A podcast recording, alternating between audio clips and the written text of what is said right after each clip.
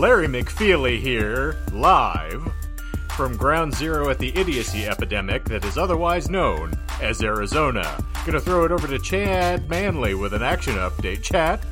We're number one! We're Woo! number one! Number one. Suck on Number that, you one. liberal snowflake people. Did Beta I male see- cucks. I almost went hard on that one. Yes, for good reason. I so I I have officially sworn off having any interaction with social media as of right now because it's it's not going to do my mental health any good. The last thing I saw, and it almost caused me to go into flaming rage, was a woman who had a temper tantrum in Target The Karen here Target chicken here in Scottsdale. yes in Scottsdale, and I went, I'm done. I our society has officially begun the crumbling that was foretold by everybody who looked at like, well, it's the Roman Empire all over again. We have officially reached it. If we have someone who is so offended by people wanting to, one, it's not protecting themselves, and this is the fun thing. Is like it's as a courtesy to other people, so that you avoid being a contaminant floating out into society. That you're doing this, and this person is offended by it on a fundamental level, moralistically. They're like, bunch of damn snowflake ass. Like, oh, kill it with fire. My girlfriend's mother was complaining about wearing a mask and all that stuff, saying it wasn't effective. My girlfriend shut her down, and said it's it is effective because it's better than nothing. And then her mom responded with, "Well, I'm still gonna take off my mask when I sneeze." And it's like, no, that's defeating the fucking point of the mask to fucking begin with. Just because you're And you're breathing, like, okay, listen, but it covers your mustache. It's a win-win. Fuck, uh, yeah, yeah. Here's the thing. just wear my mask. I got it- I got sanitizer right here. Oh, we don't have the camera, but I got sanitizer just in case I need to disinfect my eyes. Deep breath, Michael. The uh, the thing that I have been touting to everybody is said it, and you talked about it as the pulling out principle the other week. But I'm like, it's the same principle as a condom, stealing from Alien versus Predator. I would rather you know use it and not need to than have needed to and not used it because you know it's just better safe than sorry. And for those around me i would much rather them feel comfortable and able to interact with me without any trepidation as opposed to me just freewheeling it out there in the world going like well germs inbound motherfucker. I hope you watched outbreak because it's it's coming I said Jesus because I'm trying to figure out how to do this on my phone. We'll talk about that in a second. john's over here at the Um, blair bitch project yeah, I'm uh, I'm found footage film waiting to happen right now. Uh, yeah, it's not like it's terribly inconvenient either. I think we've already kind of like tread the ground on it, but I agree with you, Shane. And um, it's so weird how our brains work in similar and different ways. Where I'm just a glutton for punishment, so I've like hard leaned into me like, you know what, this is all a disaster, and it depresses me to no end. Let's see if I can't throw some lemon juice in there. You know, with some salt. Um, but Oh, I'm no. also glad that you brought up uh, social media in general because I have some things to inform you guys on. But before we do that, Shane, Well, I should say, by the social media eternal, behold, Halt! it is the Disinformed Podcast. I am a very angry Shane. I am a very angry, depressed John. And I'm a very angry, defeated Michael. Somebody had to be furious there. I mean, just hoping for a layup. Too fast, Usually, too when. Shane has this many people feeling this way, he's erect. So I'm very concerned that we can't see what's happening below the cam. I'm like Snape on last week's episode. There's just whips and torments, and somebody's dongle is tattooed. He's got a And dork gonna- mark. Masticate to it. Indeed. Masticate. I'm gonna grab that Um, camel and run with it. Okay. We'll we'll book we'll bookmark social media, but we do Do have it. a new listener. Um, and I don't know if you would care to have his name said on the podcast, but let's be real, like five people listen anyway. Hmm. Uh, if if if he hasn't explicitly said it, I don't think we should do it. We'll we'll say the first name. Okay, that's fine. Uh, Jesse. Oh, okay. Oh, well, that unfortunate soul. Uh, that's what I told him. I said, "Bless you for listening," but he had nothing but nice things to say about you. Oh, well. But he enjoyed the episode overall, and then he left a little note of like, "By the way, the reading was kind of lost on me." And I was like, "Well, yeah, you came in like 26 chapters deep. I could see it being super intimidating and like it's definitely one of those labor of loves that isn't going to pay off until Yeah. the whole thing is completed. So he started. listening. He started on the last episode. Yes, and he uh, knew everyone that we were talking about. He knew the mother-daughter combo, but he also uh, he clarified on the slapper, um, and he was right on his guess the first time. So I just thought that'd be a nice little thing to to bring up for you. And then also, just it's nice to have the super outside, or not that he's a super outsider, but to the podcast, uh, it's Hmm. nice to have that like literal virgin ears being like, "Hey, the reading was very weird, and it almost lost me up until the Watchmen reference that Shane used, and then I was back in." So saved by the squid. Yes, indeed. So thanks for listening, Jesse. Uh, Yeah, thanks for thank the you. feedback, and uh, we we have tried very hard over the past like five episodes, four episodes, to kind of give a, a little bit of a hey, we're about to switch gears. hmm Um, I would say it's fair that uh, if it's not your bag, you don't have to listen to the tail end. You can always wait for the omnibus, if you will. Indeed. Context is important where that thing goes, and it is so incoherent and sort of nonsensical to begin with that, yeah, it's it's going to lose a couple folks around the bend. Yeah, it's a B side of the project Hmm. that we're we're tacking on, but I, I still think it's fun. I like it. Oh, yeah. I love it. Um, Great. so, what would you guys rather have from? Oh, by the way, before we get too far, we are testing out if I can use a different recording setup because Mhm. my laptop prior to this has been on its last leg, and I think it's officially dead. So, And we document that as of, uh, you know, this next week's uh, After Dark. Well, actually, no, last week's After Dark. You got to see you freeze at the end of it and then make that brilliant Oh, comeback. yeah. Stage the, the finger point of doom, as it were. my goodness, that was beautiful. I loved it. Um, so anyway, if there, I'm not expecting it to sound weird. Michael's reassured me and quelled my anxiety a little bit, but if it does sound different, that that's why. Is I mean, someone blaming the a- technology on this podcast? Oh, just how Michael taught me. Hey. Learn from the best. Hey. Michael, you were saying. Uh, I can't. Oh, yeah, yeah. I mean, if you if you think that his audio is bad, just listen to the first episode and you'll be fine. There's your context. I don't So- think that's really the best comparison to make where it's like, well, if you think that I'm a bad lay now, remember that first time that we had sex together where it was abysmal? Well, at least I'm not that. Improvement. That's all that matters. That out of the way.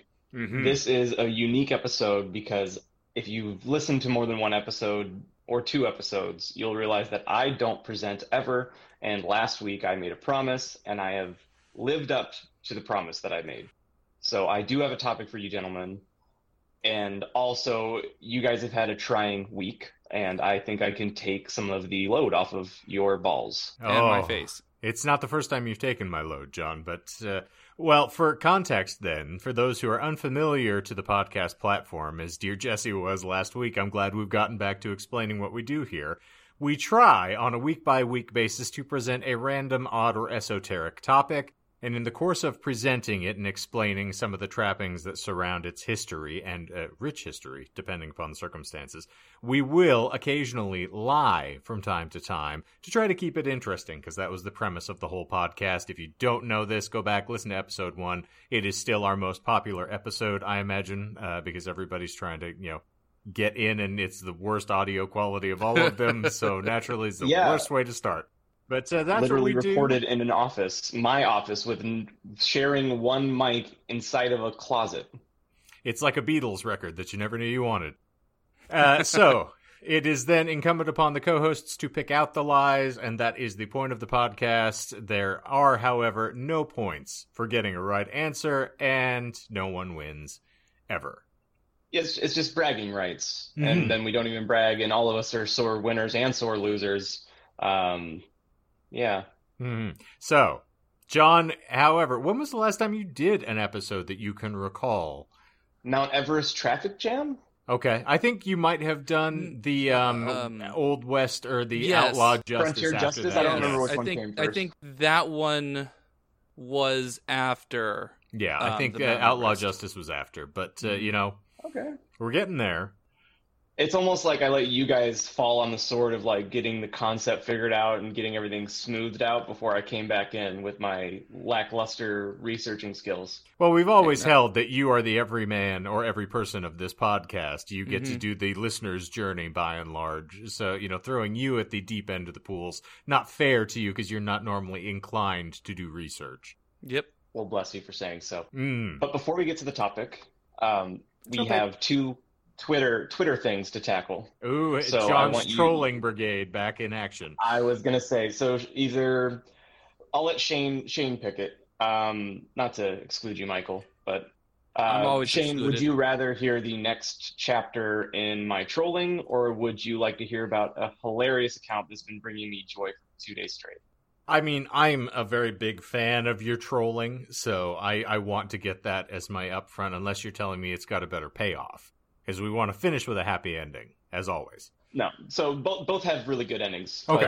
But- okay. So I'm gonna set up the the troll first, and then I'm gonna go to my Twitter. So even though people aren't watching this, my Zoom session is going to freeze. So I'm gonna make sure not to make a dumb face when I switch. But um, I achieved a new level two days ago, and when I saw what happened, I laughed out loud like a little girl or squeed. I was like,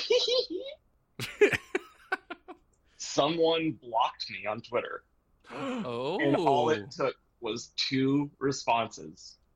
wow. So I'm gonna switch over to Twitter and find this shit. Okay, now did the person indicate, or did you indicate to that person that they, you know, were wiping before they pooped? No, I didn't get the opportunity. to All tell right, them. well, that's an important callback for us to seed throughout the remainder. And speaking of seeding, by the way, in case you were unaware, for those uninitiated, birds are a fucking lie. they aren't real. No. Have you ever seen them? Really seen them? Have you held one up close? Have you touched it to your lips and kissed it like your mother right before she passed? Let's see. Come on. I I didn't think that that required that much thought, but But I, I, I am gonna screen cap. Uh, I already did. good boy, because that's the greatest already face that we've had in a good long while for the Watkins. Uh, oh no! Oh, so many frozen faces. The million Oh, it's a- frozen faces well, yeah, of John we, we Watkins. knew it was gonna freeze. Uh, Yeah, just fill fill the time here. Well, since you're since you're looking for that, okay, I was gonna say I have got a world of fuck Mary kills over here. So Oh my goodness! No. I'm Okay, always down so- for that. It was a tweet from uh, Los Angeles Times, and it was an article about Tom Hanks being baffled by people who don't take COVID nineteen seriously. All right. Um, Yeah, yeah. Important to note that he actually did contract it and you know dealt with it, so he would be one to know. Right, and he's one of the the first one of the first celebrities to outright be like, "Yes, it's real. I have it. Me and my wife are quarantined in what I think Australia." Yeah. The the title for the LA Times article or the tweet is when discussing everyone who isn't taking COVID nineteen seriously, actor Tom Hanks got blunt. To which uh, Twitter handle Truth Seeker with a very but his actual handle uh, is Romantic Fool sixty five. I don't give a shit about naming them. Fuck them. Um, So close to 69. Why? Why did you do 65? he says, "Stop being such a damn sheep." and I responded, "Damn, man, I never thought about it that way. You have changed my perception with your insightful words. Bless." and he responded, uh, oh, "Fuck, tell me it's still here." Uh oh. Essentially, he took me seriously. All right, I was gonna say if if he's blocked you, yeah, you might have difficulty getting his Well, commentary. essentially he he thought I was serious and he was like, "Hey, glad that you know I opened up your eyes. Here's some memes that you can spread around to you know to show the people that you know think this is real that it's you know just a fake." Oh, And it was God. a bunch of those like um just completely like baseless. Like there was one with like says this is slavery and it's just a picture of children like baby babies like infants wearing masks. And I was like come on dude. Um, to which I responded and this is what got him to block me. And this just goes to show how sensitive some people are.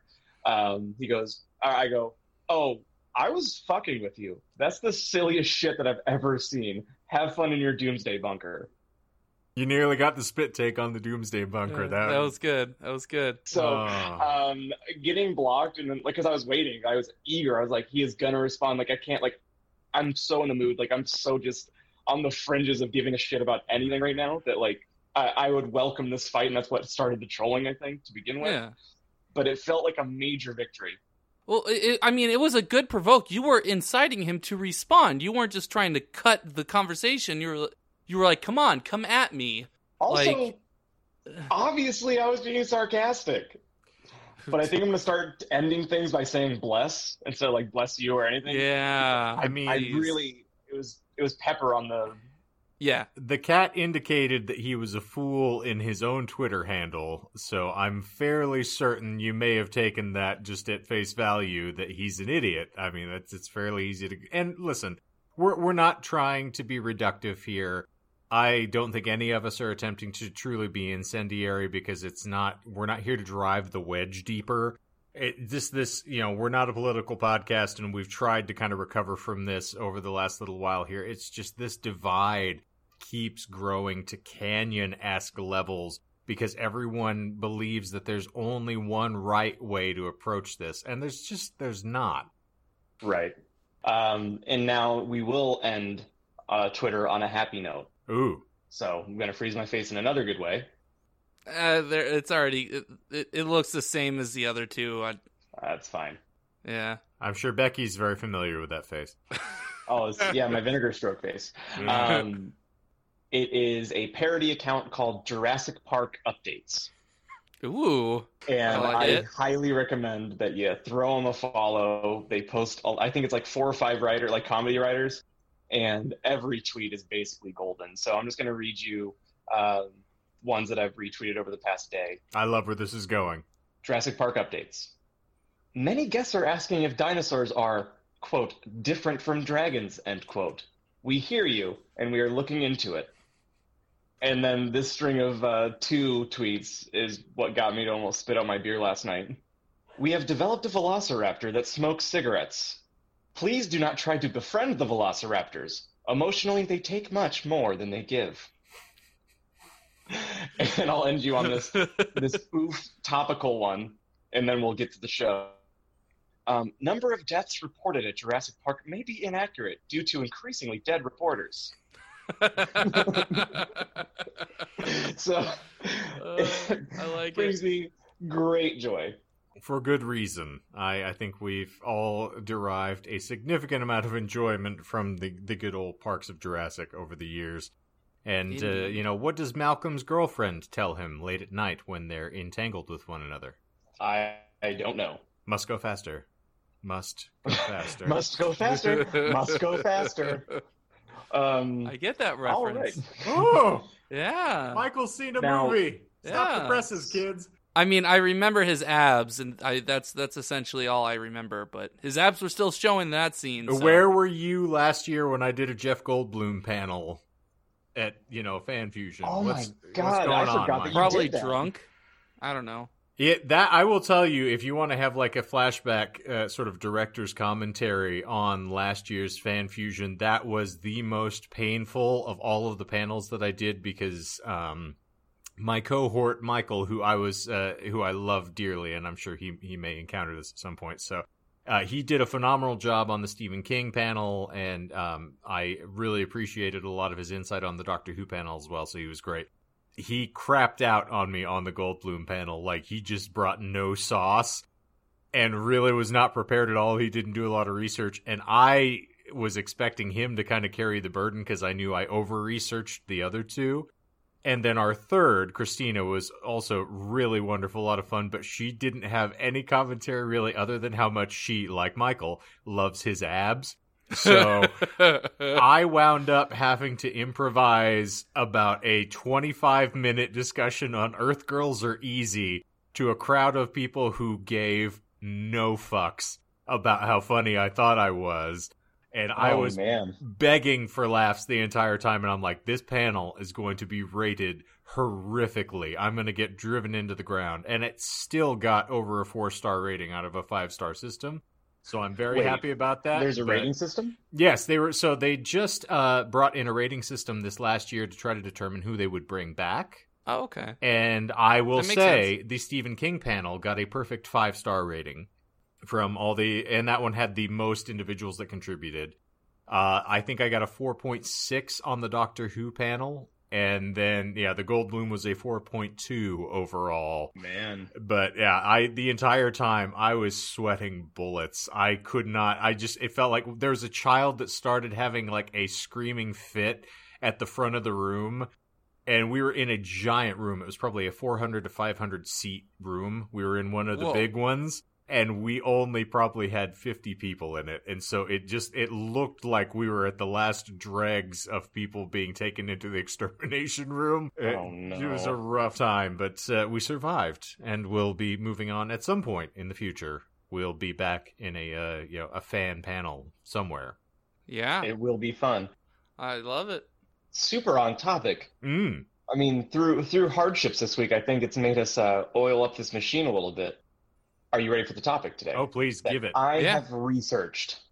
Okay, so I'm. I uh, I buckled up, I pulled my my pants up high and tight, and I, I opened three tabs Ooh. on a presentation about Wesley Snipes and his almost involvement in Black Panther.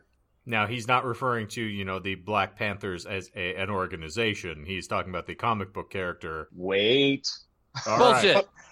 Bullshit. Uh, how many lies So- do we oh have my john God. Oh yeah. I- so uh, we have one lie, and it's not a cheap one. okay It's not a it's not a numbers based one. Uh, it's not that the lie is that there's no lie, which I had incepted and then, you know, got hit over the head with. Um, but yeah, so I guess what I wanted to ask first is, have we all seen Black Panther? Yeah. I was like, here, here's looking at you. Uh, I was Clark Barr. Well, No, I- we're I've still going to give a little bit of an overview. Uh, so, the one that was actually released, uh, Black Panther premiered on January 29th of 2018 and was released theatrically in the United States on February 16th as part of Phase 3 of the Marvel Cinematic Universe. The film received critical acclaim from critics praising its direction, screenplay, acting, costume design, production values, and soundtrack, excuse me, though the CG effects received some criticism mm. which after just watching the movie, I don't really have the the entire time. My Becky's sitting next to me. She goes, "Oh my god, this, uh, you know, the gra- or not graphics, but the CG is so good. It looks so good. Oh my god." Yeah, I didn't know there was any issues with the CG. I thought that, that's. Uh, can I call bullshit on that? Actually, It is not bullshit. okay, because I was like, wait a minute, I don't recall any controversy on that. Um, many critics considered it to be one of the best films set in the MCU and noted its cultural significance, with organizations including the National Board of Review and American Film Institute naming it one of the top 10 films of 2018.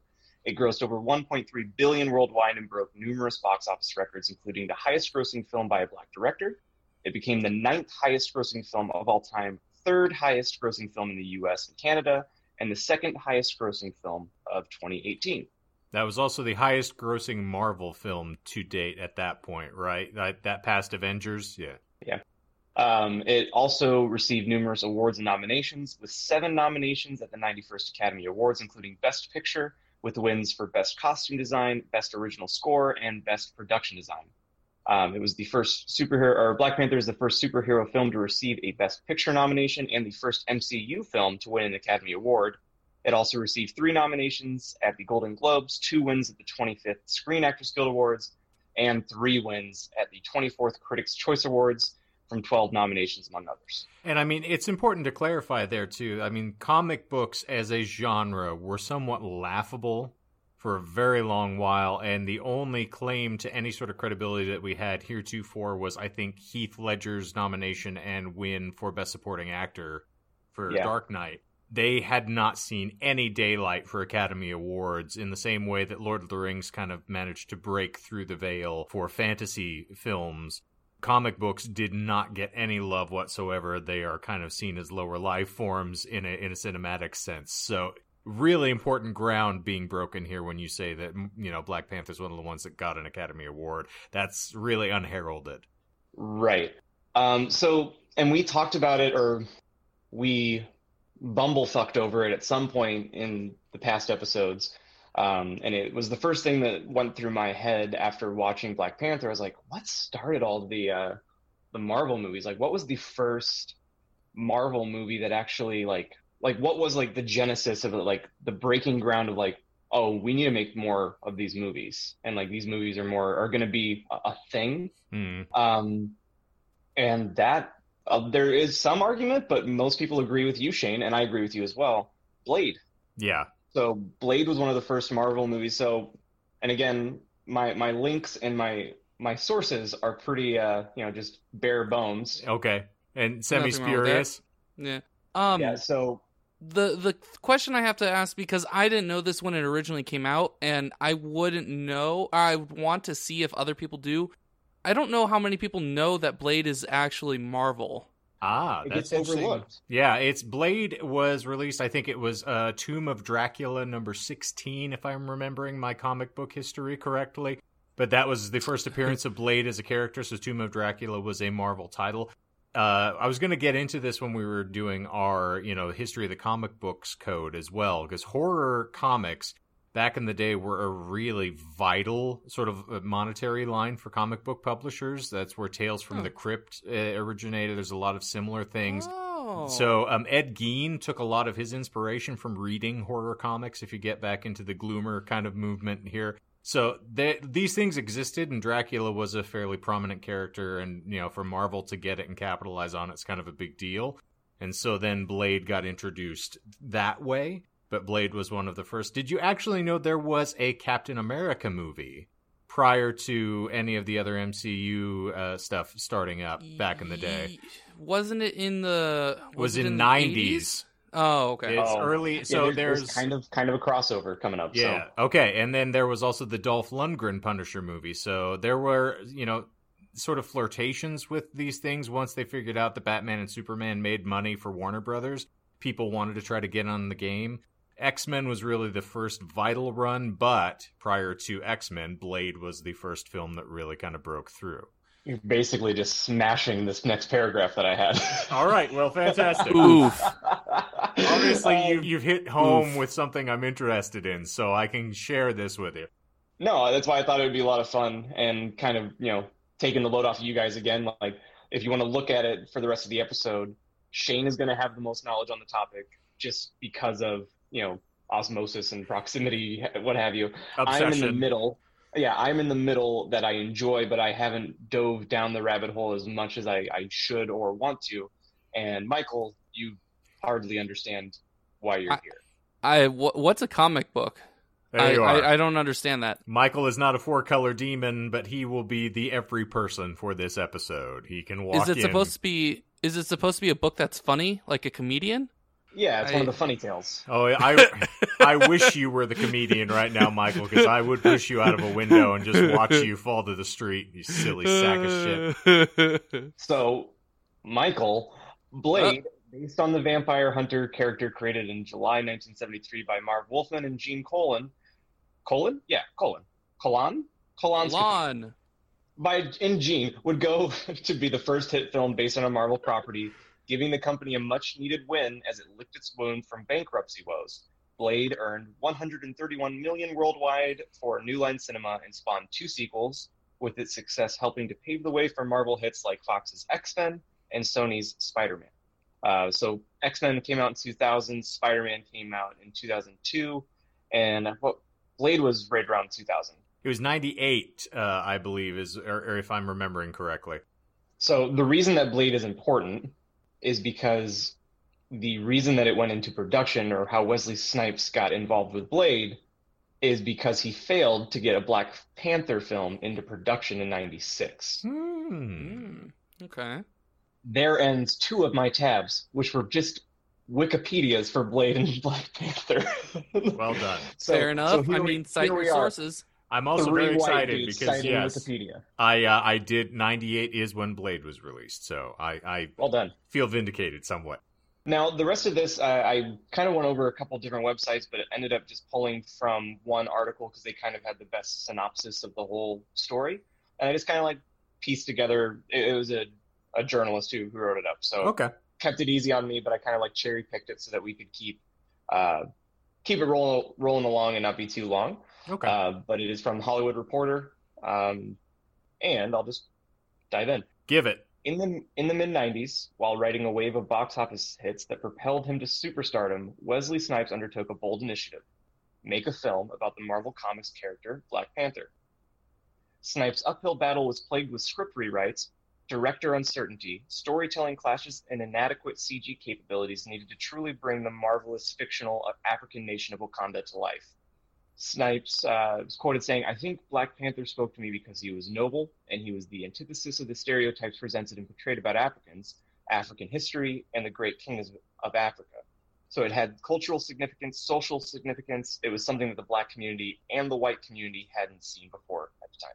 Yeah. Um, so he was hooked in an instant when he and his then manager, Doug Robertson, were approached by Marvel for the project feeling that Africa, save for the unique animal population, was too commonly shown commonly shown in film as a depressing, desolate land, Snipes yearned to show its beauty and lush history. So nice. Yeah, so it's all like super positive stuff. Um, yeah.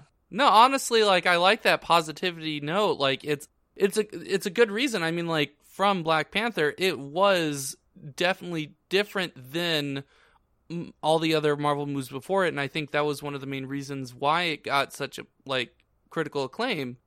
Um, one of the many reasons because it was a beautifully written, beautifully directed, et cetera, et cetera, et cetera. Well, the other thing to to dovetail off this as well, this is really important to the time frame, is that you're talking about we are right on the tail end of the end of apartheid in Alf, you know South Africa as well. Oh, good point. So yeah. this would be something that would really help to kind of empower and give. It's the, one of the reasons they point to it being sort of looked at this desolate sort of barren wasteland Mm-hmm. Right. It would help to kind of change along with I Paul Simon's Graceland album was doing a lot to try to sort of draw attention to the the arts and culture in Africa at the time. So this would have been a really beautiful stroke to to go along with that. And also take into account here that the other comic book films being made around this time are like Batman uh, Forever and Batman and Robin, which are ghastly, garish, like hokey films so this would have probably had a dramatically different tone to it.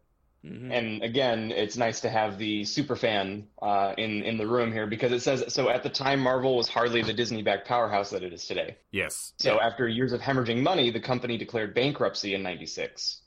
While competitor DC Comics had enjoyed big screen successes with hits such as Tim Burton's Batman movies, uh, the Superman franchise, uh, the box office hits eluded Marvel still at that time. Um, so Snipes, on the other hand, was red hot, having just started a string of hits including New Jack City, White Man Can't Jump, Passenger 57, Rising Sun, and Demolition Man. Mm. More than just his next picture, Snipes saw says he saw the Marvel superhero project as a cultural movement. However, right off the bat, there was an issue. The initial struggle, as Snipes explains, was explaining to the uninitiated, uninitiated that he was trying to make a movie about the comic book superhero Black Panther, not the 1960s civil rights oh, revolutionaries. No. that would be a very Which is difficult... what you were mentioning. Yeah, it's an uphill struggle when you've got the only correlation is a group of, you know, at the time what they refer to as quote unquote militant blacks, which is a real Yeah. dangerous sort of uh, connotation to it, particularly Ugh. from both sides. Yeah. So he's quoted as saying, "They think you want to come out with a black beret and clothing, and then there's a movie."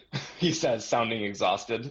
Which- Sounding exhausted is the best ad to yeah, because of course he's gonna sound exhausted by that because it's what we're talking about right now. It's like, oh, Ugh. please don't jump to fucking conclusions here. yeah. Um, so he goes on to say that they went through three different scripts and a couple of different director options, very interesting director options at the time. Uh, Mario Van Peebles Okay. Van Peebles. uh, was on the short list, as was John Singleton, who made a big splash in the industry at the age of 23 with his 91 film Boys in the Hood. Mm. Uh, Hmm. They were trying to find the young, up and coming black directors, Snipes says. Snipes would never chat with Van Peebles about the project, but he did have an unforgettable meeting with Singleton. So this is all a quote from him. He goes, I laid on him my vision of the film being closer to what you see now. The whole world of Africa being a hidden, highly technically advanced society cloaked by a force field, vibranium. Uh, John was like, nah, nah, nah, nah. See, he's got the spirit of the Black Panther, but he's trying to get his son to join the civil rights activist organization. And he and his son have a problem, and they have some strife because he's trying to be politically correct, and his son wants to be a knucklehead. Laughing, Snipes continued, I am loosely paraphrasing our conversation, but ultimately, John wanted to take the character and put him in the civil rights movement. I'm like, dude, where's the toys? They're highly technically advanced, and it'll be a fan- it would be fantastic to see Africa in this light, opposed to how Africa is typically betrayed. Mhm. Um, I wanted to see the glory in the beautiful Africa, the jewel Africa. Mm.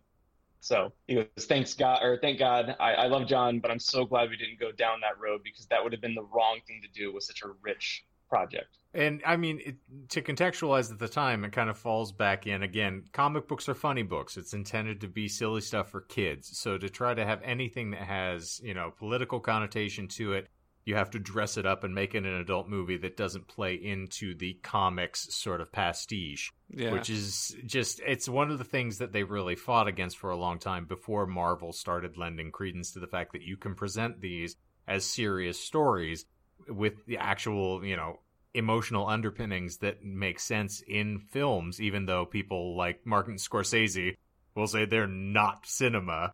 Uh, you Oh, know. that was funny. I even, forgot that even, happened. even so, with Marvel movies, they had to warm up to that sort of mostly serious tone. A lot of the original like movies that they'd come out, like the first Iron Man and stuff like that, they didn't tackle as serious like things like Sokovia Accords and all those other more important things that they tackle later on because they had to, you know, warm people up to the fact that it's not Dark Knight, it's not super depressing dark, but it's also not campy Hmm. like Adam West and all those other things. It was like a happy middle where it was a little bit more realistic, but also still they can throw jokes, they can have quips, they can have all that, but it's still, you know, doing interesting things. I think if you want a real interesting study in contrast, watch The Dark Knight or The Dark Knight Rises and then watch Iron Man back to back, and even those feel like they come from dramatically different worlds. And I think Iron Man takes itself, it, it functions like a movie. It, it Yeah. gives you the same sort of introduction. I mean, and even if you want to go further down the well, look at like the Amazing Spider Man franchise or just the original Spider Man. Thank Mhm. you. Holy Um, hell. So this is topical for me to be presenting this now because I just, as of uh, Sunday, finished my chronological watch of the MCU. Nice. Um, and I'm still a goon for watching more comic book movies because I feel like our current climate is what comics and uh, superhero movies were made for. It's what you're trying to escape from. Yeah. It's Yeah. escapism, and it's it's you know the good guys usually win. Uh, there's satisfying arcs, but I went and I'm watching the original Spider-Man trilogy right now, and I just finished you know the O2 Spider-Man, and going from polished MCU to uh, what I remember going and seeing it in theaters and thinking it was amazing. I was like, oh my god, there is so campy. I also forgot that it's Sam Raimi joint, Yes. so you know you get Bruce Campbell's cameo and all that fun stuff. But Ooh. I, I have to tell you, I feel the same way looking back on like the things because I just watched the '89 Batman again fairly recently with Melissa and had that same thing where I was like, I I can see why I liked it as a kid, and the nostalgia button gets pinged really hard when I watch it. But even then, I'm sitting here watching, going like, "Oh my God, Nicholson is just eating the scenery, and this dialogue is ghastly." and you're like, oh, and he can't literally cannot turn his head. Uh, so when he's staring at the woman running up the stairwell, he literally has to cock back. It's so it's He- still he does top what- ten favorite things. like the Muppet turn, as I tend to Oh, phrase it, fuck, where it's just like the whole body, you know, and that never changed. funny. until they got to the Dark Knight, he still couldn't. Uh, even Bale's first cowl for um, Batman Begins, he couldn't turn his head at all. It's like just such a shocking notion to me that no one would have thought. You know, you can make a separate headpiece and the neck piece be different. like, no, it has to be the same. It looks that way in the comics. Like, Okay, one more one more Do it. trivia question or not question, but one more little trivia bit. Batman Returns, I think it is still hilarious to this day how many costumes they went through for Catwoman. They literally had to cut her out of the costume anytime she needed out of the, the outfit. Yeah, that thing did not lend to zippers, even though it had the stitching all over the place. I mean, she was basically just sewed into the bloody thing. Yeah, uh, sexually awoken, but like uh, that was a very pivotal moment in my my peener's career. But Oh yes. Why did you say peener? Everything was fine, and then it just got awkward when you said peener. oh, are you gonna be one of those prudes that doesn't refer to yourself coming as being milked? No, the milk thing is fine. I mean, I literally, referred uh, to it last week as milking, as I recall in my summations for you know my immortal. but like just the word peener just just I don't know, it just didn't vibe. It it was uh, it's like moist with some people. It just All right, like gave me a weird form of like ajta. I was like, uh So as everything right else now, is fine. Michael's Sexual new awakening. name is Peener. No. no. He's oh my god, he's Peener Greer. No, oh no, no, no. hey, it's I'm better still than Robert. no. I'd rather have Robert. I feel Peener. like Peter Greer is like A bad uh, wine. uh, y- with yeah, it's my Peter now. Greer. served with like week old fish. Ugh. There you go. It's Wal- it's Walmart red wine. Yeah. Oh no, the, you're you're giving it too much of a compliment. It's like 99 cent store wine. Okay. Bite and shooters. Yes, you are correct. Anyway, sorry. Okay. I'm not usually the guy that has to corral it back to a topic. I'm usually the one that's like trying to push it off the rails. So I don't know how to like. I don't have the diplomacy that you two Yeah. people have. Dad has to watch the kids now as opposed to mom. Ah. Well, anyway, DeFalco, who sat through dozens of pitches for Marvel properties during those years, uh, he's quoted saying, "Most of them, I think I was fighting to stay awake." Um, recalls taking a trip with Marvel brass to Los Angeles for a flurry of meetings, during which they had a dinner with Columbia execs, execs and screenwriter Terry Hayes. The screenwriter, quote, gave this incredible pitch from beginning to end for Black Panther, which began with a battle in Wakanda, a baby T'Challa being put on a river in a basket to be saved. Years later, he's a grown man living somewhere else, going about his life. Suddenly, he's attacked in an elevator in an elaborately choreographed fight scene with a cameo from Captain America, and the story goes from Ah. there. So it's uh, coming to America as told through Wakandan eyes. Basically. Okay, is that bullshit? Which one? The pitch? It, it, yes, is the is the pitch bullshit? no, the pitch is not bullshit. Okay, is is the, the so that story was actually presented that way? Yes, that was what the screenwriter at dinner pr- presented. That's interesting. Huh. Um, and he says, I just remember as the writer was describing the scene, I could see it in my mind. I thought, if this is our Black Panther movie, sign me up. He really had a terrific handle on the character, on the action, on the stakes, and everything else. After some time and a great deal of Snipes' effort, the project stalled. Oh boy.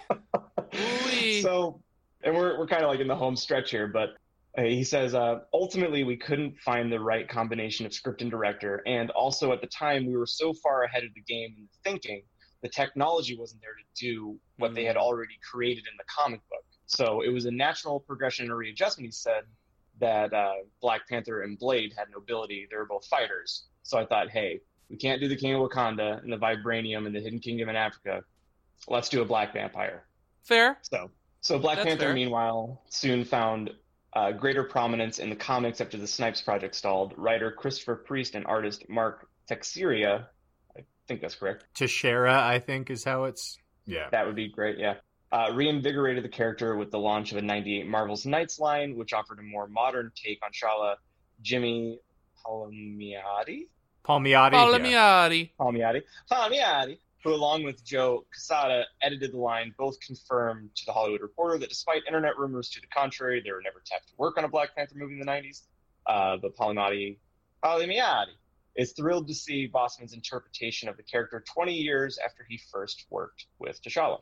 So he says diversity with characters has always been what comic books were about, and it's just taking the rest of the world time to catch up on a lot of things that has been done for years in the medium. I don't know why I had that in there. I think I just thought it sounded nice. Well, you know, diversity is something that they're stressing a lot more in the filmic universe these days. hmm I agree with the statement. I, I don't know why I didn't put that later or earlier, because then Not Snipe says that over the years, people have told him how much they appreciated Blade, which helped put Marvel back on track. So remember, during that time, Marvel was going through a liquidation, and there were concerns that the whole company might fold. He says, and it's my understanding that film was a catalyst to his resurgence in the empire we see now. As for what Marvel Studios has become, Snipe says some of the films he really enjoys, and others not as much. You mm-hmm. know, it's a mixed bag. Because I think the real shift is when they started bringing real character actors into the projects, people who are capable of cre- creating three-dimensional characters and story and nuance, like Robert Downey. Um, I think that he what also made Blade a success. I, I think it's because I had I was theatrical, classically trained stage performer background, you know, and I brought all those skills to the character of Blade. There's also like a physicality to that character that you wouldn't have had otherwise because his martial arts background really lent a lot of credibility to the fight sequences in the same way that like, you know, Winter Soldier for Captain America when you've got Georges St-Pierre there having a fight with uh, Chris Evans at the beginning like those look like a couple of guys fighting as opposed to people in rubber who are throwing the worst punches in human history.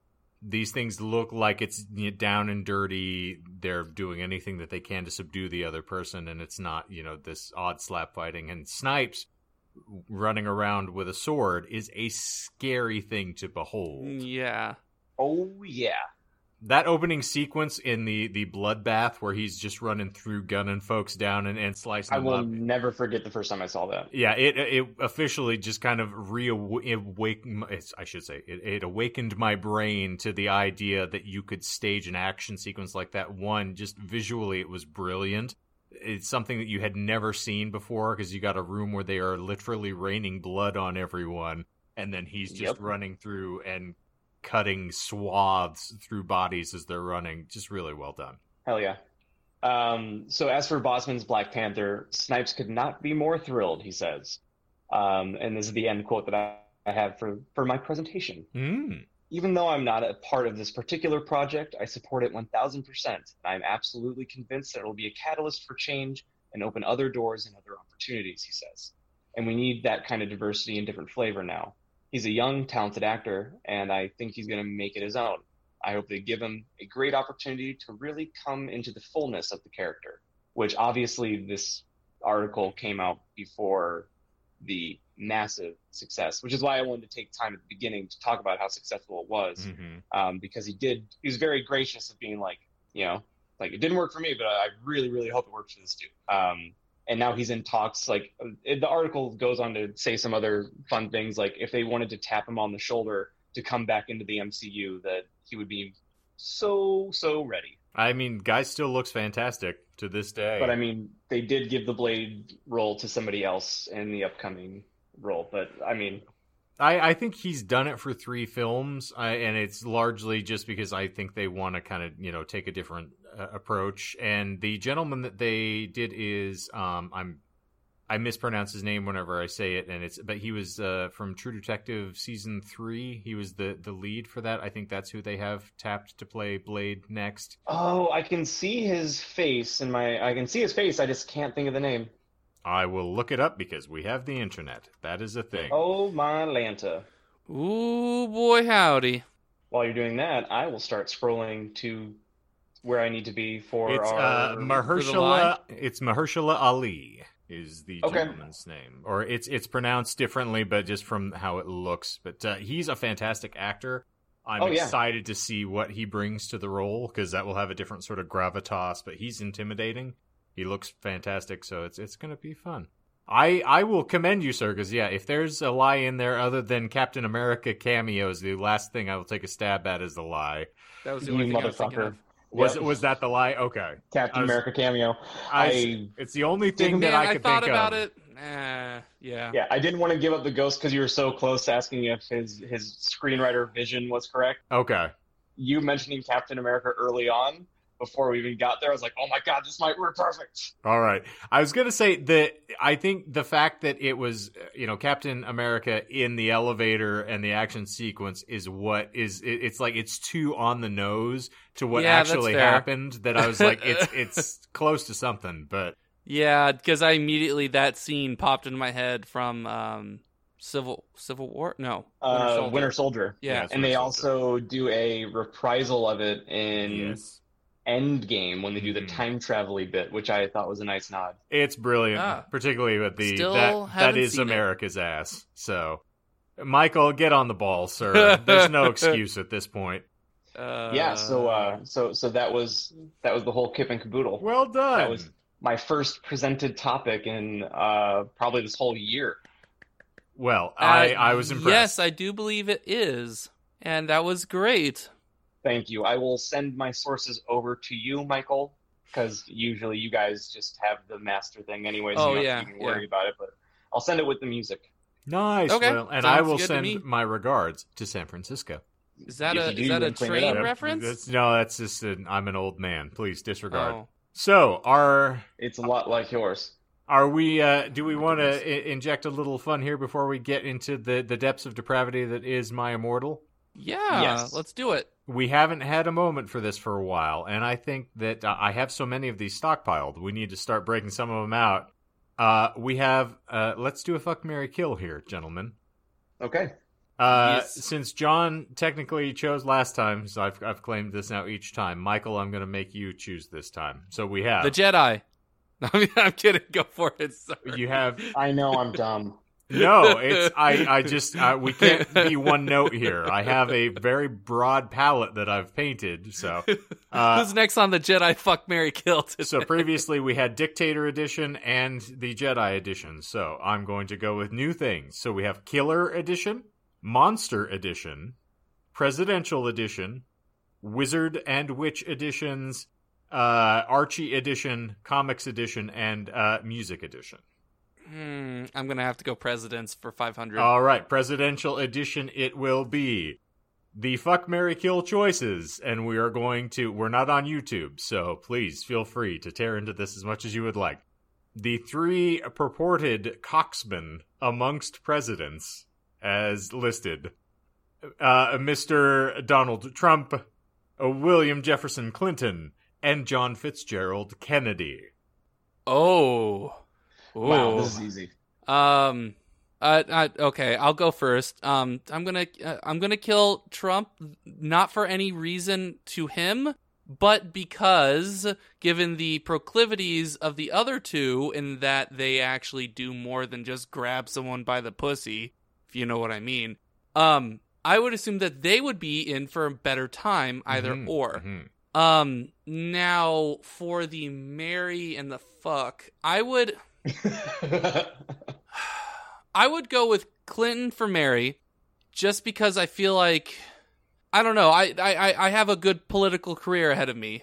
I well, mean, I yeah, I can all was, and uh, and maybe he can pass me you know a couple of the the uh, female aides when he's done with them, um or we- before. I mean, if we're if we're going whole hog onto this, my friend, You said we're not on YouTube, so I'm we- I got to get it no, all out. I mean, we're we're not going in a sidebar here. You are not in a heterosexual partnership where you're tag teaming people with these folks. You are You can be bisexual. Yeah, I mean that's possible, but at the same time, we're talking about fuck. Like You you, are have going to to consummate be the marriage, and you married- are into it. Oh yeah, yeah, yeah, yeah, yeah, yeah. No, I'm I'm saying I'm I'm talking about the perks in addition to marriage with him. But I was going to That's- say, yeah, you're going to be dealing with the fact that he's stepping out on you constantly. So if you want any semblance of not having the swinging relationship, Not a really good, not a Considering good COVID partner to have. No, no, no. I don't know how many people he's been around. well, considering that as far as I'm aware, Kennedy has had a lot more. Um, Also, this gentleman claims that oral sex is not sex, so uh, you're getting taxed in ways that you're not prepared for, Michael. I, if it doesn't fall off, then it's good, right? Right, right, That's John. what John says. That's yes. how it works. Yeah. Exactly. Uh, and then obviously I would I would fuck uh, Kennedy. Um, just because I also feel like I feel like he might be a more passionate lover.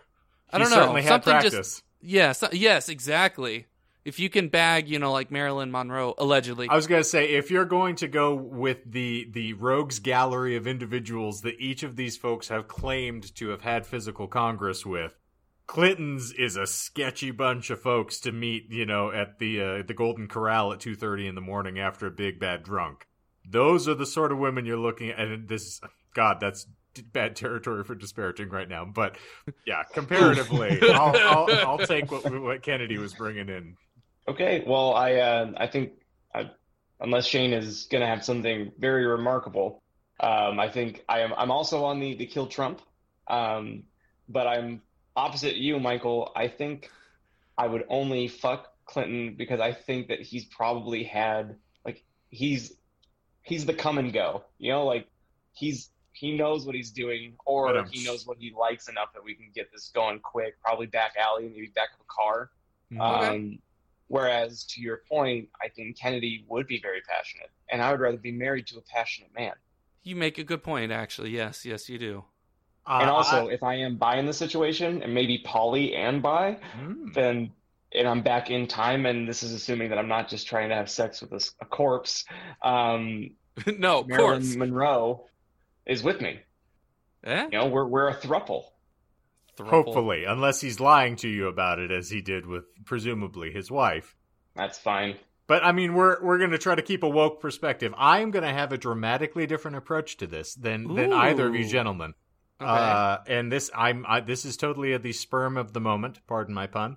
Uh, I think, firstly, I'm going to do this in reverse order. So, from the marriage end, I'm going to share that with uh, with John, and I'm going to go with Kennedy because I'm not going to need to be married for very long. So I can Oh. afford to explore any number of other options once I've tried it on for a bit. And you know, I like Massachusetts; it's a nice place to be. Bruh. It's gonna put a bulletproof shield around your heart. Woo! And you know, he's he's Catholic, so I Oh. wouldn't have to pull out.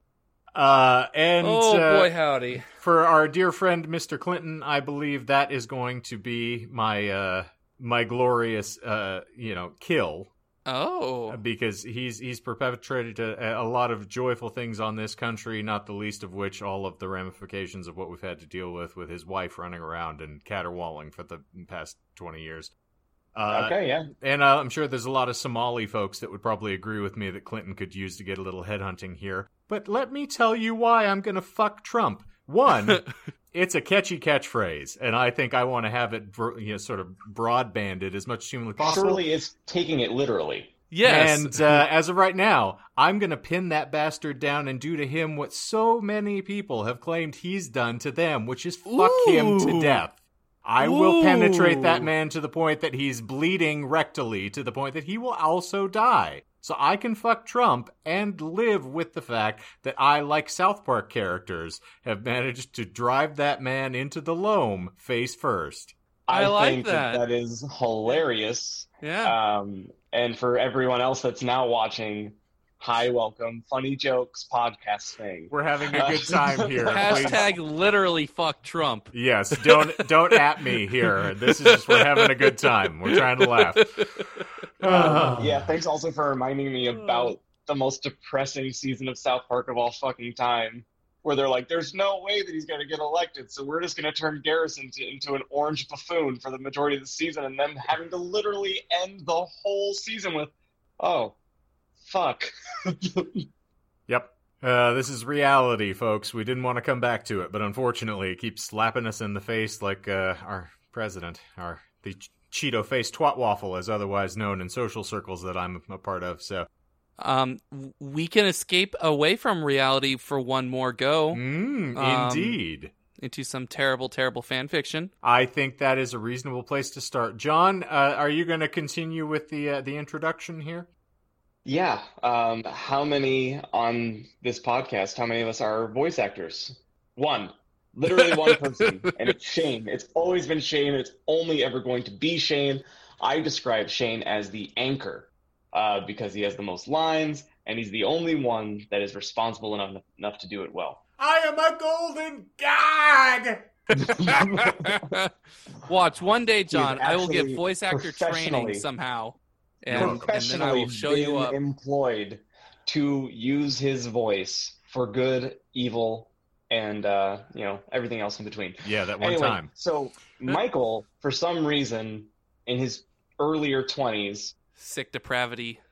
somehow got really attached to the world's worst fan fiction, which, if I remember correctly, we covered in episode twenty-five. Correctamundo. hmm So, as Shane said last week, if you want a quick, uh, quick synopsis on what you're getting yourself into, um, go there. Or if you want the overarching tale so that you can see this thing to its fruition and know what you're getting into ahead of time so you get a better context. I think it might help if you don't know what the hell's going on. That episode will balance and ground you into the story and the world we're inhabiting. A little bit. And also, I haven't re-listened to that episode, but I'm sure it's completely different than what we do now. Um, but that being said, uh, for some reason, Michael is a sadist and wants to uh, wanted to create a audiobook version of that fan fiction, which is called My Immortal. And again, I'm not going to commit the author's name to memory because I don't even think they exist. well, uh, the author exists. Whether or not that's their real name is definitely a matter of debate. So that's that's a fair it point. could be their nom de plume. But Bless you. As yeah, as I'm as we mentioned uh, almost at the top of this episode, it's kind of like a B side to our episodes as we chunk along chapters um, in the ever growing pursuit of completing the audiobook and releasing it as one collective whole. Which, God have mercy on you if you decide to dumb down. Actually, no. I lost my train of thought. God have this is mercy my on me when I try and edit it. Yeah. Yeah, Yeah. that's fair. Uh, I'm dreading it, the- but to bring Jurassic Park back in, it's the we spent all this time asking if we could, and we never stop stopped to think if we should. What I'm saying right now is, you know, when my immortal breaks down, it's not that Ebony will eat the tourists. Uh, Uh, well, and also, Oh. I think at the time, the reason we got into doing this was that Michael was, we were all very pleased with the way the episode came out. It was kind of a turning point for us as a podcast. It Yes. kind of changed how we approached our delivery through this because otherwise it was, you know, an hour and a half of me drooling on about people being tortured in Stanford, which is not as easily uh, sort of digestible. and then is an hour really and a half your, uh, of your me. rock bottom on this show, isn't it? It You feels like it, all 'cause- the time. Well, the reason being is by the time we got through that recording session, it was our third of the day, and then it was like in the last one, the both of you were just dead sitting next to me in the room, and I'm watching your faces just not register Flack. anything. So yeah, it was kind of uh, you know what happened in last week's My Immortal, as a matter of fact, is kind of what it felt like. Is I, I just shocked you into submission. Well, what Yeah, did happen well, in last week's? Uh, Hold my- on. Oh, Let's Whoa, let's whoa, be whoa. thankful. Let's, Shane brought this up. Let's be thankful real quick. We've ironed it out. We Mhm. don't record three episodes at a time anymore. yeah. Thank fuck. Yes. Um, but anyway, yeah, I'm ready for a synopsis so that I can, you know, pretend that I remember what happened. Oh, yes. Well, we'll try to get you back immersed as we go into our previously on My Immortal. In chapter 28, brought to you us by the word alabastard, uh, Ebony confesses her dark task of seducing Voloxmort to Draco and Vampire. Uh, Draco is concerned Ebony may bake up with him. That's bake up with him, kid. Uh, stoner lingo is very strange. Uh, they French sexily, and Vampire, the queasy little cuck that he is, videotapes them in their latest episode of Nightwalker Texas Wangslinger. Uh, this is perfectly fine and acceptable, of course, because Ebony and Draco gave him permission to film their dirty dancing, or at least we're assured in the course of the context here. Uh, however, the act is interrupted, coitus interrupted, by an Agog Magongal and Snopes. Debunked. Chapter 29 sees the children left alone with Snape, who proceeds to provocatively Buffalo Bill dance at them whilst cracking a whip like a lion tamer. Having first elected to garb the caramel, that is literally translated there, which, as far as I'm aware, translates to grab the camera for those who are not afflicted with dyslexia. A web of bizarre blackmail is woven wherein each has compromising photos or videos of the other, and Snape then produces the said whips to end the chapter, which then leads into chapter 30, where it is revealed that Snape has a dork mark on his dongle, which is a breed of disturbing that we haven't heretofore been forced to confront. Thank you, Michael. Uh, Snap subsequently proceeds to play naked torture time with our characters in events that I don't feel like attempting to further describe. Beyond his assistance, that uh, Ebony stab vampire with a knife, he magically manifests, uh, and lest Snape rap Draco, or I should say, snap rap Draco. Perhaps he's someone's secret Santa. Who knows? Or maybe he meant battle rap. He just wanted to, you know, stage it off with him. Who knows? In any event, Snape's sinister plot, get it, is foiled when Ibubi sends uh, telepathic messages through her vampire powers to have the boys distract Snipe. She shited her wound, or shot her wand, or shot her wad. Who the fuck knows at this point? cries Crocio and texts Sirius, who arrives in the nick of time, or the knickers of time, along with Professor Sinister. Snape then attempts to lie and claim he was merely teaching the children something. It's another one of those, you know, spare the rod, spoil the child kind of scenarios, apparently. But uh, Sirius then chains him up as Dr. Mrs. Sinister exits with Ebony leading us to chapter 31, because we were gluttons last week and got through four of these bloody things, at where they haven't gone anywhere. So she says, Come on, Ebony, let's go. And then they're all still sitting around. Fuck's sake. It's kind of like that that sequence on uh, Legion season one where there's like four episodes just to get you back to the cliffhanger. Yes. Uh, so anyway, a tit for tat back and forth between Snape and Sirius occurs, wherein we learn that Buffy rocks and Snap is a son of a Bitka. Uh, Ebony produces Voldemort serum, which Sirius administers to Snape. They tape record Snape's confession because this is the early aughts, and phones are apparently not that sophisticated yet in a realm where fucking magic is possible.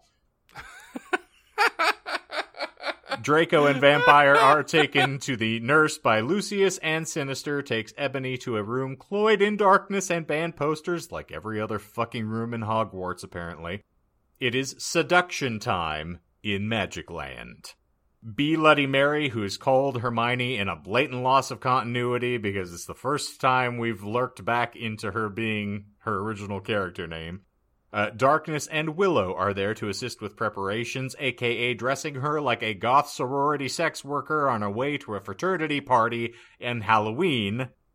Sinister preps her to go back in Tim, which uh, will apparently take multiple trips. A Blake gun is provided, lest the dirty fail to remove his vile spermies, uh, and a Black Time tuner, because I believe it's going to head back to a B flat. Mm. And how? Music humor. They throw a pensive in front of her. Da def's tush sin is given, and in seconds flat, Ebony's bobbing for assholes. She awakens in front of the school, confronted by the quote unquote hottest goth guy she has ever seen. And isn't that a revelation worth sticking around for friends and neighbors? And this one looks like Mikey Way. Here's to a change of pace, at least, fuck's sake with uh, Billie Joe Armstrong's glorious green eyes, and it's right, it's Tom Bombadil. one, one, one, one. Ah, so that gets us to where we are right now. The glorious Tom Bombadil made me cry. Da-da-da-da. And because I forgot. Um, and if you've made it this far, then you've probably listened to the other entries, unlike Jesse. Um, and Jesse, if you're listening now, welcome back. I'm sorry. yeah, Um, love so and kisses. everything everything that Michael has taken from the fanfic is verbatim. So he essentially has just assigned roles and characters to to us, but everything is exactly how it is in the fanfiction, which is riddled with grammatical errors and just life errors. It is and misspellings and nonsense. atrocious. It is fucking atrocious. It is an assault to the brain, which is why I think it's great that we've subjected Shane to this for so long. The man who doesn't like slapstick comedies because of how lowbrow that they are, and now he is forced in this seventh level of hell narrating a book. Reading this is the closest thing that I am going to have to suffering a literal stroke in my life thus far, hopefully. so there's They said there's, create a legacy, and you did not think they meant this. uh, so there's two things that I want to cover. First off, I made a note for you, John, for your new character that you'll be vo- voicing, yeah. um, young Voldemort, Did we who say, will be did we given say a different pinch, name. pinch nose, right? For that? Uh, yes, I'm trying to remember exactly how he sounds. kind of like this.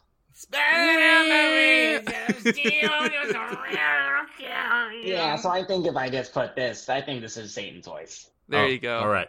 Um, and then the other thing I want to, um, I will leave it up to you guys because I did find an answer in the later chapters. What year does she travel to? What year is it? Yes, what year? I want you to be able to figure that out. No, they did not go to the moon.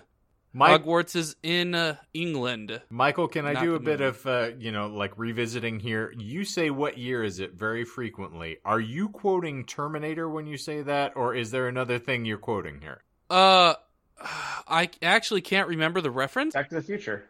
I think yes, yes, no, it is Back to the Future. Uh, what year is it? Um, yes. yes, yes, yes, it?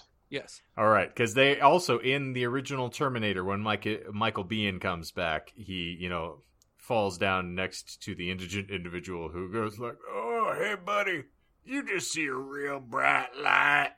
And uh, so Michael Biehn grabs him and shakes him. And he says, "What's the date? What day is it?" And he says, "It's May 3rd. He's like, "No, what's the year?" So the, you always say it with a similar sort of delivery there. So I Oh. wasn't sure whether you were quoting, you know, Terminator. That's fair. not, but it also right. just could be my general like brain depre- deterioration. Or your Where I just genital combined the two. Anyway, you were saying It hasn't are, are you fallen off, it's not to the fine. chase here, or Yeah, those are the only two points. So, like, I'll ask you at the end of our whole reading, not the end of each chapter, but the end of this uh, section, and see, you know, what you think the Cool. year is.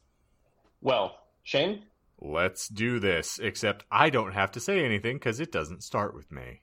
Well, you well, still have I'm. to. s- I know. I got it. So. do the, do the thing because I listened to this week's episode so I could hear the music cue. Oh, Yeah. well done. Welcome back. I'm proud of it. Ah, so welcome to My Immortal, as presented by the Disinformed Podcast Cast, Chapter Thirty-Two. Hi. okay, no, no, no, okay. Take 32. I'll cut out all the other takes before that. Hi. I said flirtily. I'm Anobi Way, the new student. I shock my pale handers with their black noil polish with him. The name's Tom, He said. but you can call me Satan. That's my middle name. We shock hands. Well, come on, we have to go upstairs. Satan said. I followed him. Hey, Satan, do you happen to be a fan of Grende? Sins MCR and I, I should clarify this is a parenthetical, so Sins MCR and Evanescence don't exist yet then. I asked. Oh my fucking god, how did you know? Satan gasped. Actually, I like GC a lot too. Get it? Cause GC did that song I Just Wanna Live that's outed really 80s. OMG, me too. I replied happily. Guess what? They have a concert in Hogsmeade. Satan whispered. Hogsmeade? I asked. Yeah, that's what they used to call it in these times before it became Hogsmeade in 2000. He told me all secretively. And there's a really cool shop called Hot. Topic! I finished, happy again. He frowned confusedly. No, it's called Hot Issue. He smiled skirtively again. And then in 1998, they changed it to Hot Topic. He moaned. Oh, Now everything was making sense for me. Oh, good, you're the one. So is Dumbledore your prince pill? I shouted. Uh huh. He looked. Uh He looked. Fuck me. All right, I'm gonna go for my shouted again. I shouted. uh huh. He looked at his black nails. I'm in Slytherin. OMFG, Shmee too! I sh- shredded did I shredded kid. You go to this skull? Get it? Cause I'm Gothic? He asked. Yeah, that's why I'm here. I'm new! I smelled hap illy. Suddenly, Dumbledore flew in on his broomstick and started shredding at us angrily. No talking in the halls. He had short blonde hair, and he was wearing a polo shirt from American Ogle Outfitters. Stupid goths. Satan rolled his eyes. You're so mean to us goths and punks just because we're a Slytherin and we're not preps. I turned around angrily. Actually, I think maybe it's because you're the Barkate Lord. WTF? He asked angrily. Oh, nothing. I said sweetly. Then, suddenly, the floor opened. OMFG, no! I scrammed as I fell down. Everyone looked at me weirdly. Could you please say feel down because I love Oh, that that's sorry, sorry, you're right, you're right, you're right. OMFG, no! I scrammed as I feel down. schemed. Sc- Oh! It's Dang tough, it. man. Trust me, I know. Oh, okay, okay, okay. OMFG, no! I schemed as I feel down. Everyone looked at me weirdly. Hey, where are you going? Satan asked as I fell. I got out of the hole. Mm, it was bake in the pensive in Professor in Professor Trevelry's classroom. Dumbledum was der. Dumbledore, I think I just met you. I said. Oh yeah, I remember that. Dumbledore said, trying to be all gothic. Sinister came in. Hey, this is my classroom. Wait, WTF, Ebony, what the hell are you doing? Um, I looked at her. Oh yeah, I forgot about that. with how? I screamed, forgetting she was a teacher for a second. But she's a goth, so it's okay. Professor Sinister looked sad. And I was drinking Voldemort serum. She started to cry black tears of depression. Dumbledum didn't know about them. Hey, are you crying tears of blood? He asked, curiously, tushing a tear. Fuck, Fuck off. off. We both said, and Dumbledum took his hand away. Professor Sinister started crying again in her chair, sobbing limpid tears. Oh, MFG, Ebony. I- I think I'm addicted to Voldemort serum. Scriptwriter's note. I feel like I need to include the author's note in here to end the chapter. You can read it if you want. Shane, fuck you, Shane. I did it, John. What? Actually, it, it's the author's note is what follows here. The author's note is see you fucking perhaps uh, go for Ursula XXX. That's Sarah's issues 20 go to hell. One, one, one, one, one, two.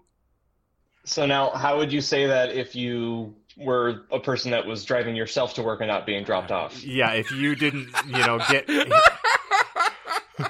if you didn't get hit by a happy slapper at some time in the course of your life, uh, it is see you fucking preps, go fuck yourselves. That's serious issues. I don't know why she says serious So- issues. Oh, so Oh, go so to hell. to hell. Yes. Because she's So adding a thi- serious of topic addicted? that. Huh? Of The- addiction? Yes. Addiction is a serious topic, John. What's I'm surprised you would even serum? of. Voldemort, I think that's uh, the the truth serum. Veritas serum, as otherwise Yes. known. With, Yes. like wizard heroin? I I, don't see why truth serum would be something that one would enjoy taking. It's just- I I have no idea. I mean, she used it correctly in the I just previous really like chapter, telling the truth. but then this happened. But I mean, hey, that's serious issues for you. We can't choose how and when they appear. They're just serious issues. I also love that she's actively engaging with all of you know those who are her detractors online, and so the vocal detractors she's now arguing with by including stupid shit in the, the storytelling. Oh, she's she's done that. She does that every chapter. Right. That's why I don't include it because it's pretty much like, "Fuck you, preps. Uh, give me reviews. If not, I'll cut my wrists." Thanks, Raven, for the edits, girl. Wow, She says that pretty much every other time. Okay, Um, the other time that she pointed at something was when initially people were upset that Voldemort said "motherfuckers" in like chapter two or three, and she said he he had a headache. Okay, so that's Didn't- why he cussed. Isn't it Dumbledore had a headache? Yes, Dumbledore had a headache. Oh, That's I thought you said. Voldemort. Oh no no no. Trust me, I I can understand you not you know keeping a coherent thought in your head at this point. After we've just got this feels like that scene in Goodfellas where they've got a he- guy's head trapped in a vice, and they're just you know cra- or is it Casino where they're doing that? Uh, yeah, it's Casino. I don't recall. Yeah. So in any event, I feel like this is our brain trapped in a vice where we're just trying to make sense of this nonsense. Hey, Okay. do you guys remember what voice I did for Lupin? I can't remember. I think you must have done something just plain. All right, I'm just Because gonna do was- then. Yeah, that was when uh, Snape and Lupin were introduced, and we pretty much I think we did the Masticating? same thing. Yeah, yeah. All right, cool. All right, well, I'm good then. Oh wait, no. Did you have someone try and be like Herbert from Family Guy, the the old um No. pedophile? Uh, if we're gonna do that, please give it to me. All Okay, right, Shane, it's you. You're All right. Lupin You- from you- now on, doing Herbert's voice. Done. All right. Uh, All right. Here Lupin we doesn't are. really appear much, so that that's perfectly fine. Handy. I thought you were going to say sloopin. Uh, Lupin. Sloopin. Ugh, that's what he Okay. wishes. Chapter 33. Oh my fucking god! One, I shoot it sadly. Should we get you to St. Manga's, bitch? Hell no. She said. Listen, Agagi, I need your help. Next time you go back in Tim, do you think you could ask Tom Andersons to some help? Sure, I said sadly. I went outside the door. Draco was there. One, one, one. He was wearing a big black GCT shit. I practiced that line. Oh, okay, okay, okay. I also will will clarify Look at him. here He's that trying. it's it's including what would normally be narration in her dialogue, which is fabulous. Sa- yep, it was contained in the quotation Yes. marks, so I read that. Yep. sure, I said sadly. I went outside the door. Draco was there. One, one, one. He was. God damn it. Take it from the one. He was wearing a big black GCT shit, which was his pananimus.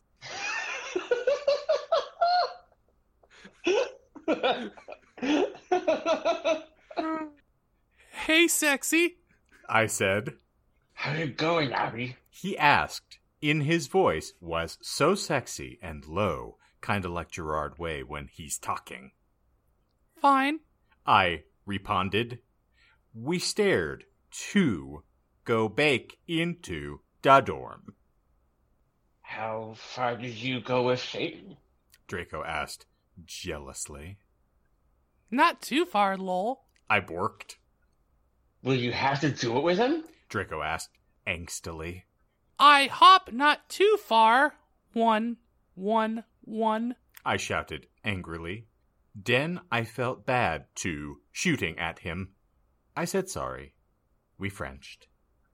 What happened to Snipe? I growled. You will see. Draco giggled mistressly. He opened a door.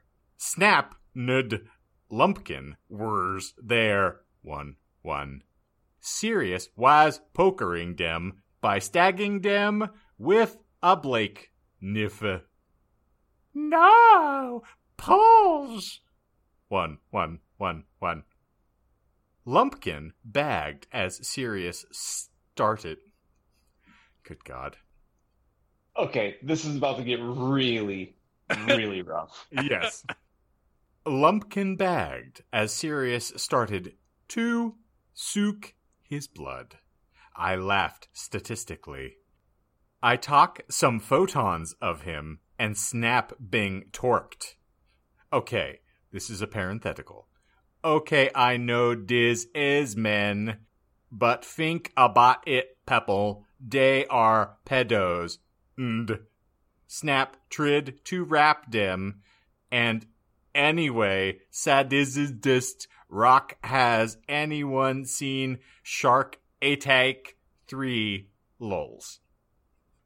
Okay, well that's a therapy session just in and of itself. Uh, all right, so she is claiming that these these gentlemen are, are pedophiles. Yes. So they deserve what's happening to them. Yes, Snape did try And to molest some Shark Attack children, and yeah, have you seen Star? okay, back in. We took some of Snipe's blood.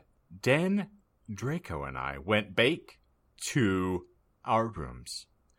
We sat on my gothic Blake coffin. My clothes were kinda dirty, so I pot on a Blake lever outfit, fingy, kinda like da one Sualine Hayes in Undre word. Parenthetical. If you haven't heard, as in cattle, heard of it done, fook ooh one one one. And Selene and Underworld. Yes. I put on some Blake platform high heels. Draco put on Desolition Livers by MCR. Then we started to take of each other's clothes. I talk of his shit, and he had a six pack. Lols we started to mac out like in Da Grudge. He pot his wetness in my you know what sexily. I gut an orgy. Oh, Draco! Oh, Sorry, that's the longest paragraph I think you've ever had to read that was that bad. Can you just say what it might say normally? Are you out of your fucking mind? Yeah, I you're mean, right, that's there's big there's a degree to which my translation here. Uh, oh God. Okay. all right. So I'll, no, quick. I'll- I yes, I can. I'll, I'll give it a whirl. Yeah. So they took some of, of Snape's blood because they're all vampires and they're drinking from him. And then uh, her clothes were dirty, so she put on a black leather outfit, fingy, uh, kind of like what Selene is wearing in Underworld. So a very form-fitting leather bodysuit for no reason, because one, that's going to be easy to take off. Uh, so she put on some black uh, platform high heels as well. Draco throws on some MCR to set the mood, and then they start to take off each other's clothes. So she puts on a leather outfit to get back out of it immediately. Uh, then she took off his shirt. He has a lovely six pack. They started to make out like in The Grudge. I have no idea. I don't recall when there was a. At one point where, yeah, and then he put uh, his his wetness. his wetness in her you know what and she got an orgasm as opposed to she got she got an orgy holy hell you're welcome and back in Oh, Draco! One, one, one, one, one, one, one. Oh my fucking good Draco! One, one, one, one. i screamed passively as he got an eructation I love you, Cha Every. he whispered sexily and then we fell asleep lol Well, I'm glad that we took a break from all the heavy content to have a sex scene. Um here's the thing oh no. James For quits any- the podcast. for anyone here who is a big fan of Hellraiser, and in particular Hellraiser 2, where we get to see how Pinhead was created. This is how I feel like, you know, or this is what I feel like every time we do this thing is that someone is just, you know, randomly pounding nails into my head with some sort of gyrating penis. And that's basically what reading this story feels like. Well, with that being said, are you ready for the final chapter of this Oh, week yes. that starts I'm off with a half, like another big paragraph? Yep, I Wookie. Yes, I'm I'm so ready for this. All right, chapter 34. I woke up in the coffin the next day. Draco was gone. I got up and put on a black tight Saxa dress that was all ripped at the end. There was red corset stuff going up the front and the bake, and it came up to my knees. There was a slit in the dress, lick in, Mr. and Mrs. Smith. shit. There was Mister. there was a slit in the dress, lick in Mr. and Mr. Smith. I pot on a ripped I pot on ripped Blake fishnets and black Stilton boots. Suddenly, Sorius cocked on the door. I opened it. Oh shit. Hello, that's me. Forgive me, I'm not used to having characters, so my brain doesn't No, you're fine. translate. Great, All right. great. I opened it. Hi, Ibony, he said. Guess what you have to come to Professor Sinister's office. okay. I said in a depressed voice. I had wanted to fook Draco or maybe lesson to MCR or Yvonne's scans. I came anyway. So, what the fuck happened to Snipe and Lupin? I asked Sorius flirtily. I fucking tortured him. He answered in a statistic way. They're in Ascabian now. Lol. I laughed evilly. Where are Draco and Vapira? I muttered. They are excused from school today. Sodomize moaned sexily. Right now, they're watching The Nightmare Before Xmas. We went into the office. Professor Sinister was there. She was wearing a gothic black dress that was all ripped all over.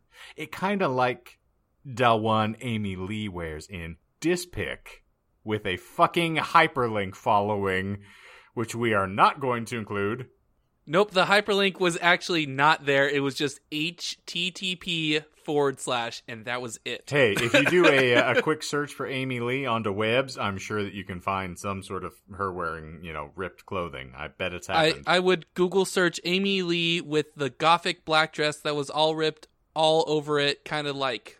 oh, yes, Yeah. cool. Yeah, that's great. Uh, she was drinking some Voximort serum. She took out the pensive and the time torner. Nabi, you have to do another session now. Also, I need you to get me the cure for being addicted. She said sadly. Good luck. Thanks. And then I jumped into the Prinsive again. Suddenly, I looked around. I was in the Great Hall eating Count Chorkula. It was morning. I was sitting next to Satan. On a table was a tall Gothic man with long black hair, pale skin, and blue eyes, wearing a suit and Blake Converse shoes. He looked just like Charlin Manson. I noticed he was drinking a portent. Who's he? One one. I asked. Oh, that's Professor Slutborn. Satan said. He's the portents teacher. Ebony, Yeah. I asked. do you know that Marilyn Manson is playing at Hans?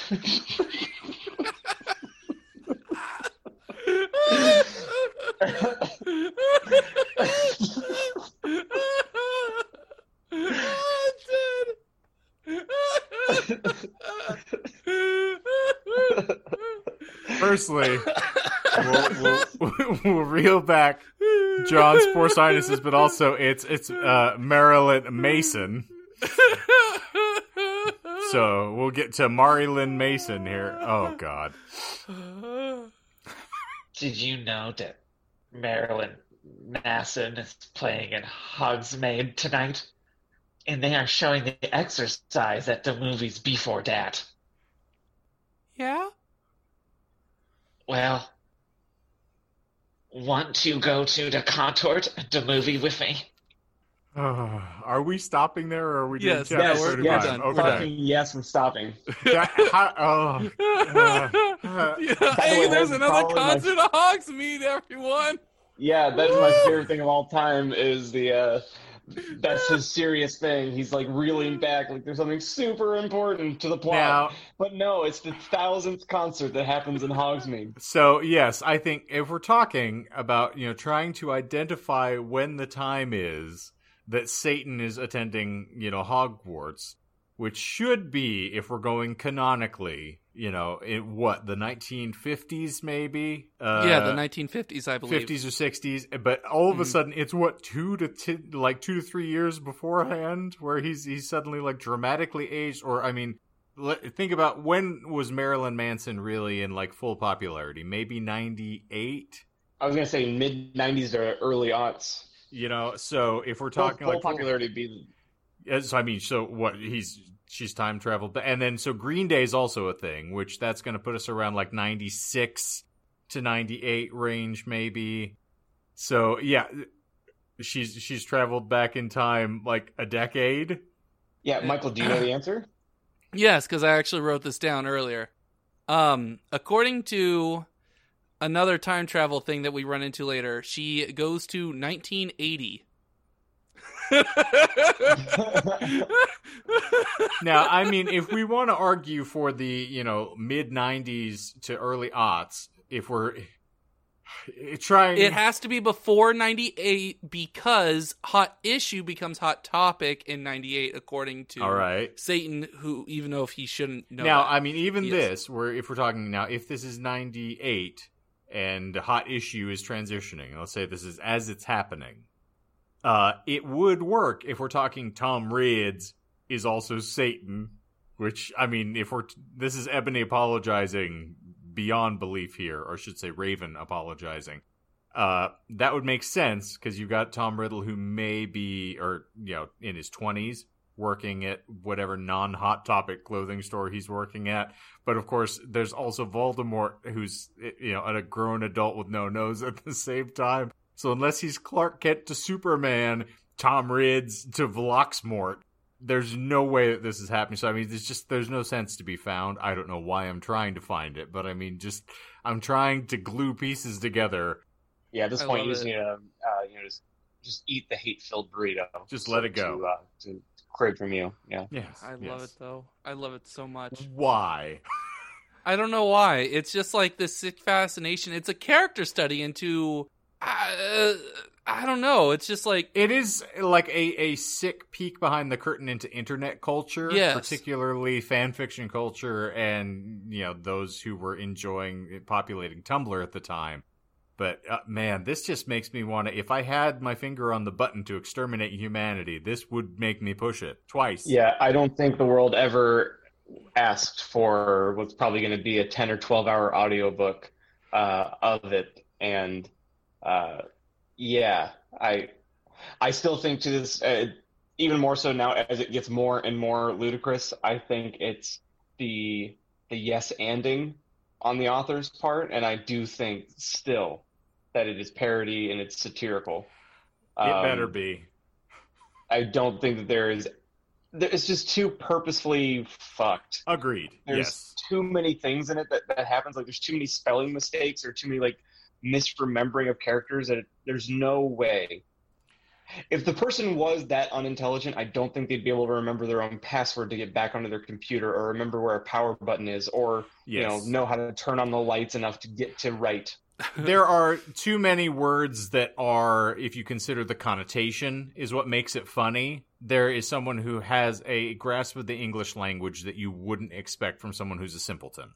So yes, that does Shane admitted statistically. It, it does it curries your favor for saying this is something that was written satirically. I just wish that there. Granted, we are poking fun at fan fiction, so it's that's why this is reprehensible and it's just ghastly nonsense. But you know, I the the literature major in my head right now is just screaming for some semblance of coherency, and I am just not getting it. Yeah, you're you're unlearning how to be a, a better uh, English.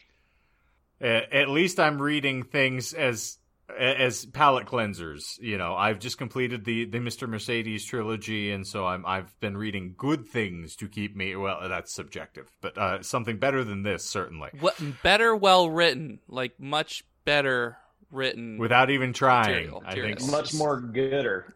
I think Stephen King in a fever dream or morphine addled coke Stephen King has proven he is better than this nonsense. oh substantially yes, without question.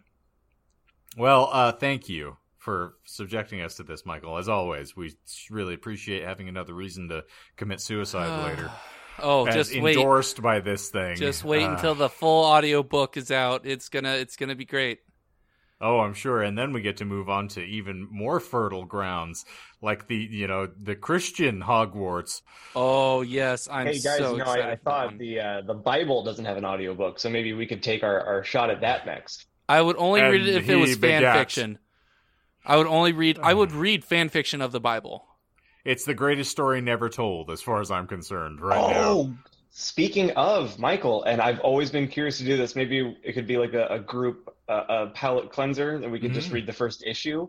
Okay, but there is okay. a comic that is called The Bible Two, and I think I saw one of the cover cover arts for it was Oh, Jesus uh, on top of a velociraptor, like riding a velociraptor with an AK in his hand. Oh, I have seen Um, that picture.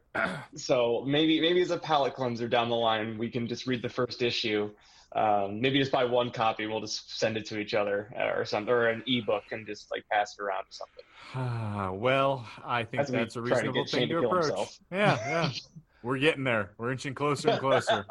I'm so happy. well, I believe that that little, you know, compressive sandwich of disgust and disdain is going to finally just seal itself closed into a panini of absolute painful disgust for this week's glory-filled edition of the Disinformed podcast. Gentlemen, is there anything we want to impart before we uh, move on? Um, no, birds aren't real. Mm-hmm. No, I- we covered that. Yes. Oh, Ooh, because I don't think I don't think that I could. Well, I could ask this on on the After Dark, but I'd rather just ask it now to take us out. Mm-hmm. Um, so if you are eating your own shit a lot and you burp, is it technically farting? Well, I guess we're going with. Uh, we appreciate you listening to this podcast, and we really glad that you are not a fecophiliac like Mr. John here. He's and I'm Michael. Jeez, Louise. Uh, rat! oh, it peaked real bad with that. Oh boy. Um. Uh, I hate all of you, and I cannot wait until you're all turning over in worm food. Well, I, I had a. ever said to me. So I actually have. So you you like learning about like almost depraved people, right, Shane? You like true crime podcasts and all that other stuff. I mean, I I- in my in my twenties, I was a lot more uh, engaged by it. I mean, now I'm just disgusted with everything, so it's it's a little different. But yeah, if you talk to me like you know 24, I probably would be Oh, all okay. over this. But yeah, I can. I'm still interested. So there's a podcast that I started listening to. Um, it's called Behind the Bastards, um, and it actually it's you have really interesting. Um, I mainly found it because I listened to one of their partner podcasts, Worst Year Ever, which I brought up before. Um, but they cover like uh, dictators or just really bad people. Um, Hmm. I though I haven't listened to the main episodes, I listened to they did a mini series um, on Behind the Police, talking about a lot of the problematic history uh, that led to the creation of our the police force that we know today. And it was actually a really interesting thing. I almost thought about doing an episode, but it'd either be too long, too depressing, or a combination of the two. All of the above. yeah. Yes, too depraved. Well. so, but Well, since you do like hit like learning about people i i will try and start listening to the behind the actual like podcast itself and if it sounds interesting enough i might let you know about it Well, Michael, allow me to retort. Ooh. Because I uh, finished the Waco miniseries on Netflix uh, Oh. fairly recently. And I was, I found it very entertaining. And if you aren't already disgusted by, you know, corruption and uh, mishandling of uh, situations and mangling of facts, then that will certainly push you over the the end of the edge there. If you Mm. happen to watch it, I would recommend it. Say it's an interesting series. yeah i've always I've wanted always to, wanted wanted to to know learn that, more about yeah. that yeah cool It's uh, you're not going to get something that I would consider to be, you know, factually accurate because I, it's taken from two books that are first-person accounts of the Yeah. incident from either side, and it's so it's you know yeah subjective, we'll call it. But uh, all right, uh, I think that's our recommendations for the week. Well, that's our akin to Sam's drink recommendation of the evening for those playing the home game. All right, ladies and germaphobes, thank you for being here with us. As always, we sincerely appreciate your listenership, and for all of you new listeners out there, thank you for enduring this madness. We hope that you survived because we may not. But we, we love you all, and we are going to give you our uh, you know, most sincere appreciations, and we're going to try to keep this as entertaining to you going forward as it certainly is to us. But I believe for the narcoleptic edition of the Disinformed Podcast. I am Shane. I'm John.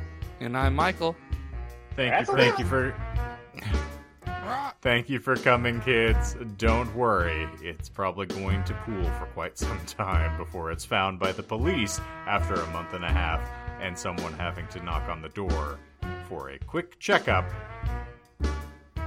we're all gonna fucking die It's a, it's a death.